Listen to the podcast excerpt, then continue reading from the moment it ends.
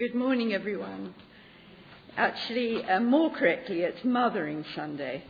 Uh, you know, I, I, searched Tesco for a card that said Mothering Sunday, but all I could come up with was Mother's Day. Of course, Mothering Sunday, is a very Anglican thing, hence my dog collar. I just want to remind you the roots of Mothering Sunday, the fourth Sunday of Lent, the day when uh, young women were allowed to go home to their mothers, those who were in service, and other traditions say it's also the day when you go back to your mother church, um, the church where you were nurtured and grew to know the Lord. So it has some fine roots. I was thinking of my mother. My mother died when she was 46, and I have a daughter now who is just short of 46. That is extraordinary. And I tried to think as you were talking about my relationship with my mum, who died when I was 20. I think in many ways my mum was a reluctant mother.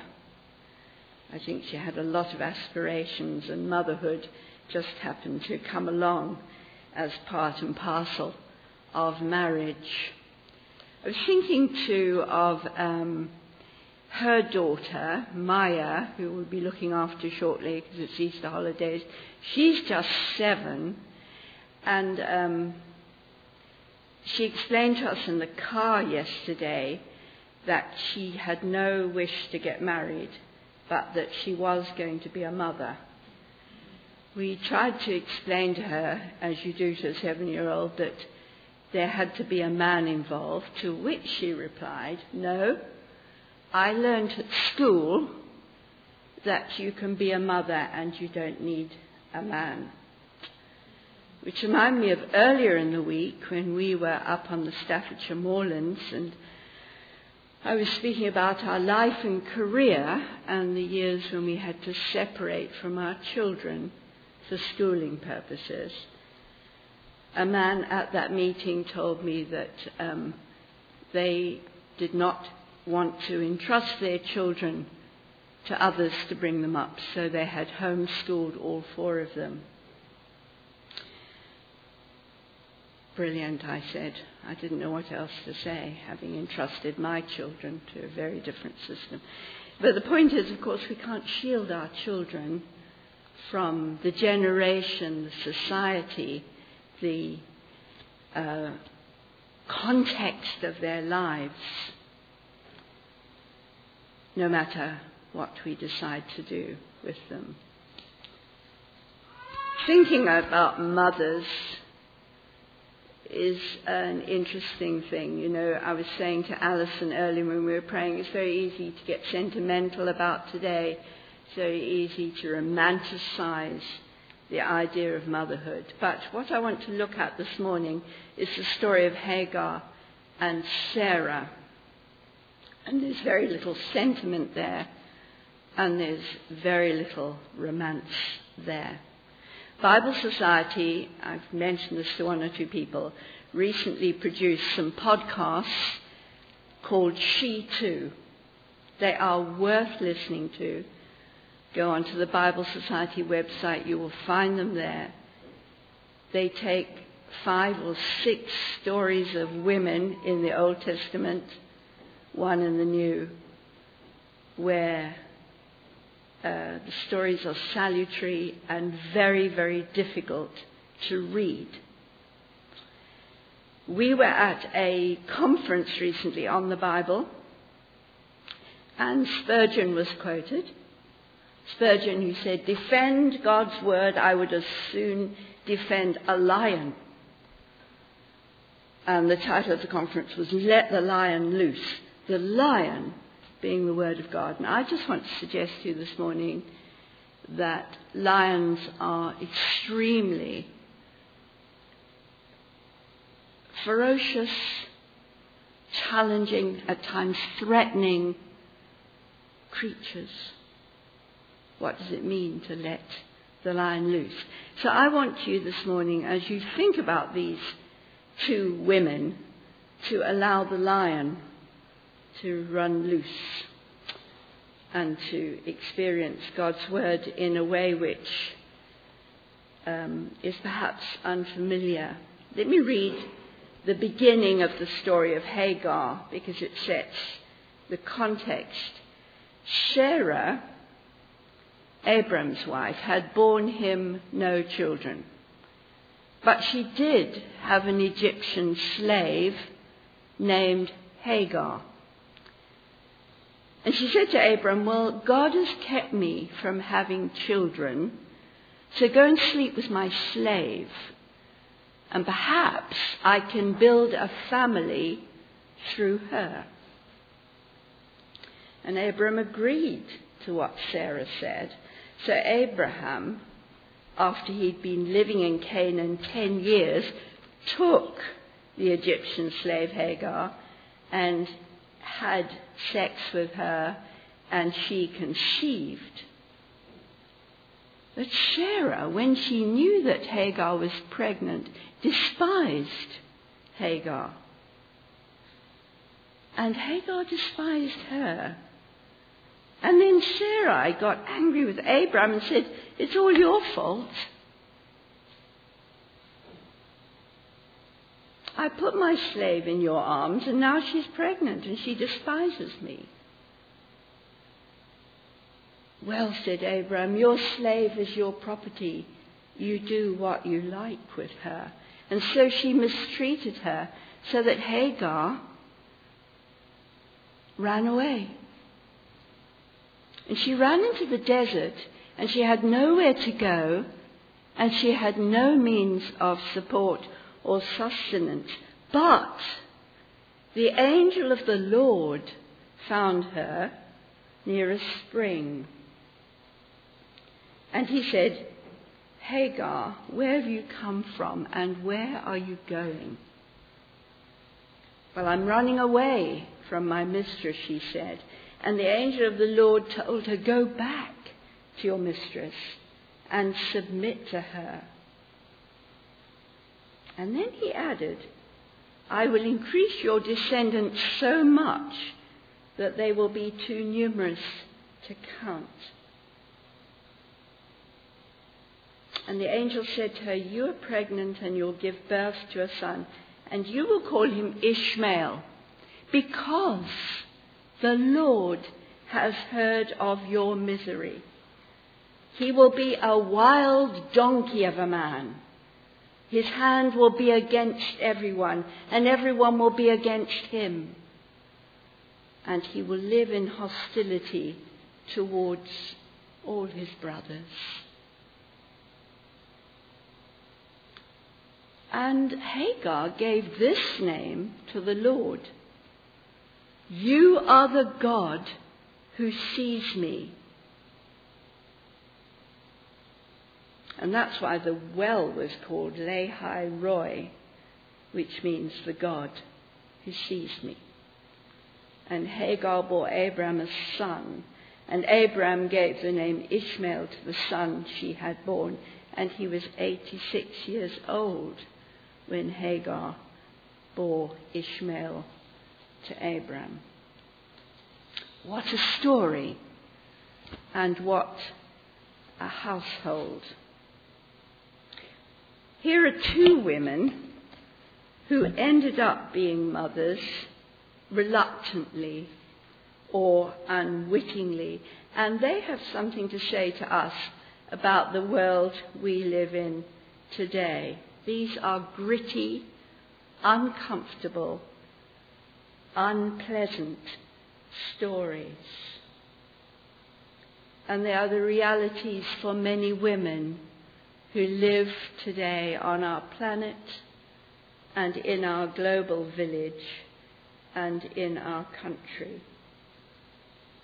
We live in a world where women are enormously abused one way or another. Whether it's FMG or arranged marriage or sheer necessity, there are many women who find themselves in a place where their potential as human beings, made in the image of God, will never be realized, and where motherhood brings as much agony as it does joy. So the question is, how does their story work in our culture? And what does it have to say to us in our generation? So we come to Sarai and Hagar. So Hagar was Sarah's slave. She was her property. And as such, she did not have any say whatsoever about what happened to her. And so Sarah has this bright idea of building a family. Note the words, maybe I can build a family through her. But it doesn't work out like that. In many ways, Hagar is like the secondary character in the story because we so revere Sarah and Abraham through our Christian faith. Someone has even suggested this is an overlooked, well, shall I say the word, rape narrative. This is sex without consent, isn't it? Which the law has a lot to say about today. Hagar is simply handed over to Abraham so that Sarah, her mistress, can build a family through her. So this is a story really about gender, isn't it? It's about patriarchy. It's about consent. Of course, there was more to it than that. Sarah, no doubt, felt a failure. She was not a mother. And yet her husband had had this great promise that he would be a father. You can sort of sense the dilemma here, can't you? How is he to be a father if she could not be a mother? I have a dear friend who has longed to have children, and for her today is very, very difficult. She always feels it today. A sense of sadness, perhaps guilt, shame, loss. And she says the stress of re- rejoicing, she's not quite my age, whenever a friend of hers comes and says, Guess what? I'm pregnant. Perhaps this is how Sarah felt about Hagar. After all, I had another friend who said, I fall pregnant so easily, all my husband has to do is hang his trousers over the end of my bed. We've all got friends like that. Perhaps we've been like that. But it's a bitter pill to swallow when you long to be a mum and you can't.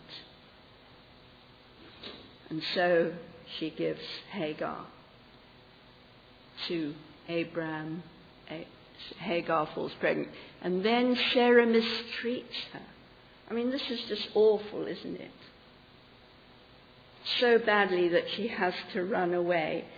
We live in a world where our press is littered with stories of runaway women, wives, young girls. And she runs into the desert. She is a remarkable woman, you know.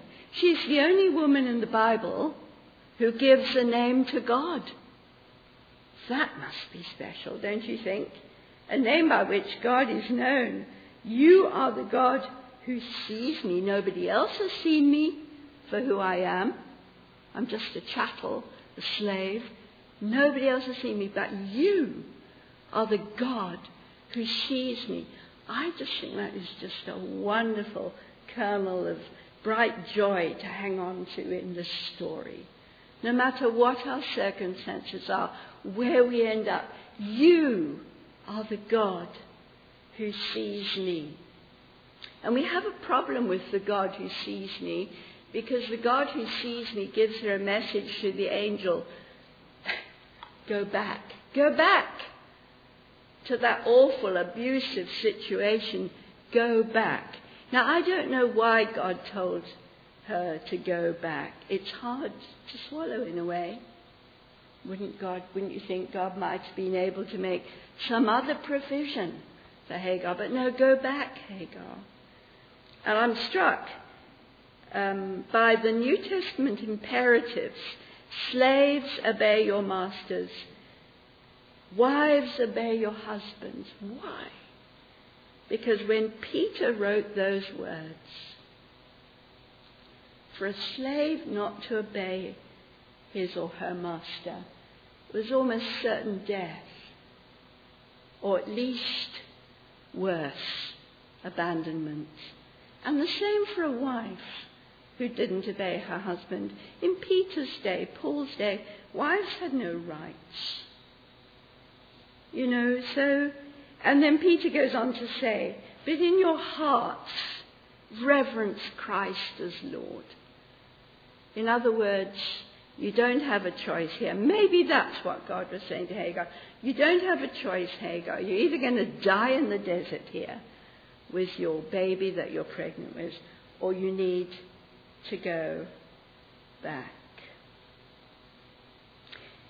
I don't think any of us, well, I hope none of us here in this church were failed to be moved, perhaps even to weep, over the story of Shamima Begum. It was a desperate story. And the story of Hagar reminded me of it. These teenage girls who ran away to become ISIS brides. Have you seen the picture of the camps where they're now being kept? Terribly heartrending pictures. Young women in black burqas, hundreds of children of all different ethnic uh, uh, origin running around, homeless, stateless, loveless, purposeless. What are we to do? Shamima Begum with the baby in her arms. Here's Hagar in the desert. And later on, she's in the desert again with a child who is dying. And what does she say? I can't bear to watch this child die. And so she goes and she breaks her heart with weeping. These are hard stories. These are hard news stories for us today. What are we to do? Shamima Begum with her baby, two weeks old, and it dies. I can't think of a worse outcome for the Home Office, quite honestly. But you know, there are so many like her in those camps. There are so many Hagars out there. And that's why these stories are so relevant and should touch our hearts.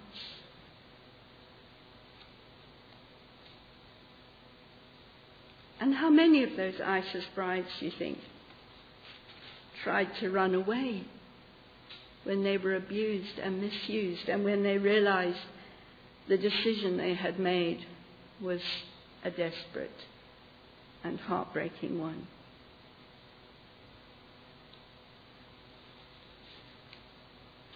I feel sorry for Abram. I think he was essentially quite weak. Forgive me, father of the faithful. However, he is not painted in a pretty light in this story. He has the one with the great promise from God, and yet he succumbs to his wife's plan.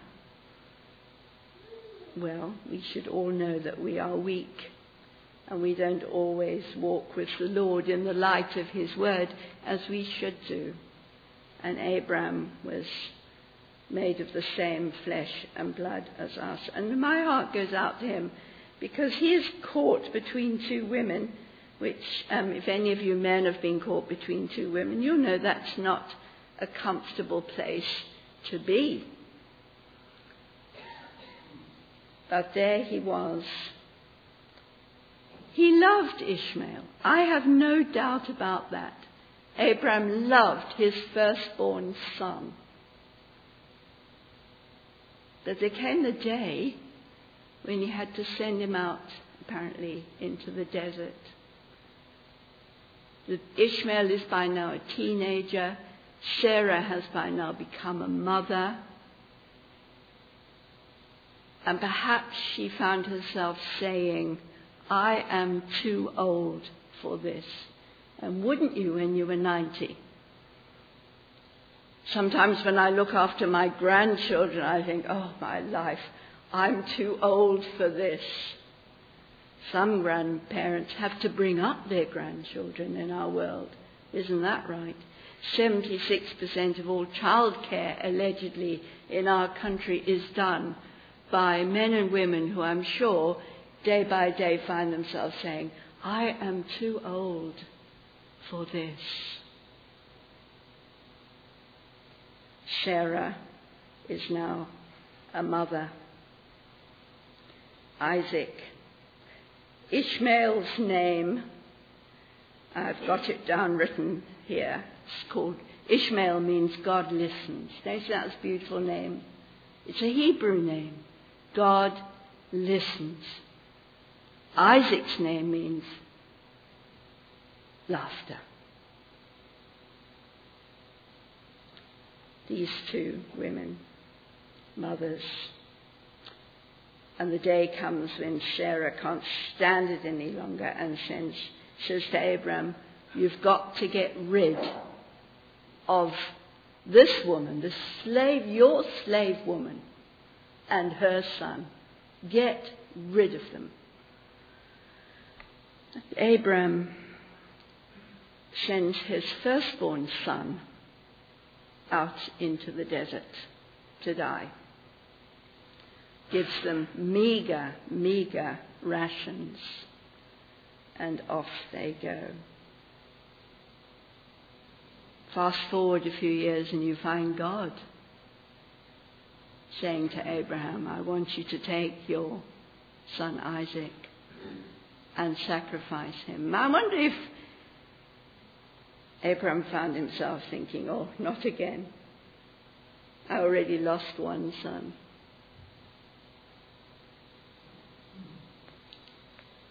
And then we have this really remarkable story of Hagar in the desert the second time.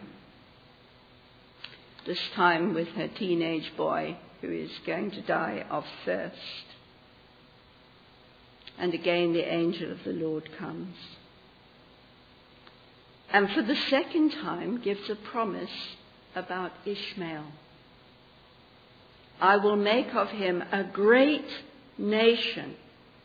Now, this is a promise given in the context of kindness, God's provision, God's care, God's love for Hagar and her little boy.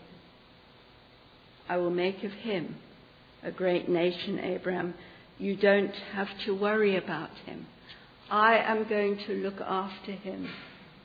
I am going to make of him a great nation. And then he opens Sarah's eyes to a well. And both uh, Hagar's eyes to a well, and both Hagar and the boy are saved. And off they go They go to live in the desert of Paran, whatever that was like. And we read, his mother got a wife for him from Egypt. It's what mothers do, isn't it, Alison? Provide for their children. And there we have it. No more mention of Hagar until you get to the New Testament when Paul in Galatians compares Hagar and Sarah. I am not going to go into that. I need to read that ten times to get my head round what Paul says. But I just want to leave you with two pictures, really. One is the picture of these two women and their lot of motherhood, reluctant, unwitting, perhaps even unjust in Hagar's case. I want to leave you with a picture of God's would seem at times ambivalent care of both these women and their sons. And I want you to think about the world we live in today and what our response should be to the situations that we find ourselves contemplating. The angel of the Lord is prominent and gives promises in both cases, both to, about Isaac and about Ishmael. Some people have said, well, of course, if Abraham and Sarah hadn't made that mistake, we wouldn't have the problems we have today. I'm not sure I agree with that, because it seems to me that God's promise to Ishmael and God's promise to Isaac are very similar. And it's for us to work out the implications of that today. I don't have the answers to it all. I'm going to leave you with the open ends and to ask God by His Holy Spirit to lead us all in the light of His Word. Amen.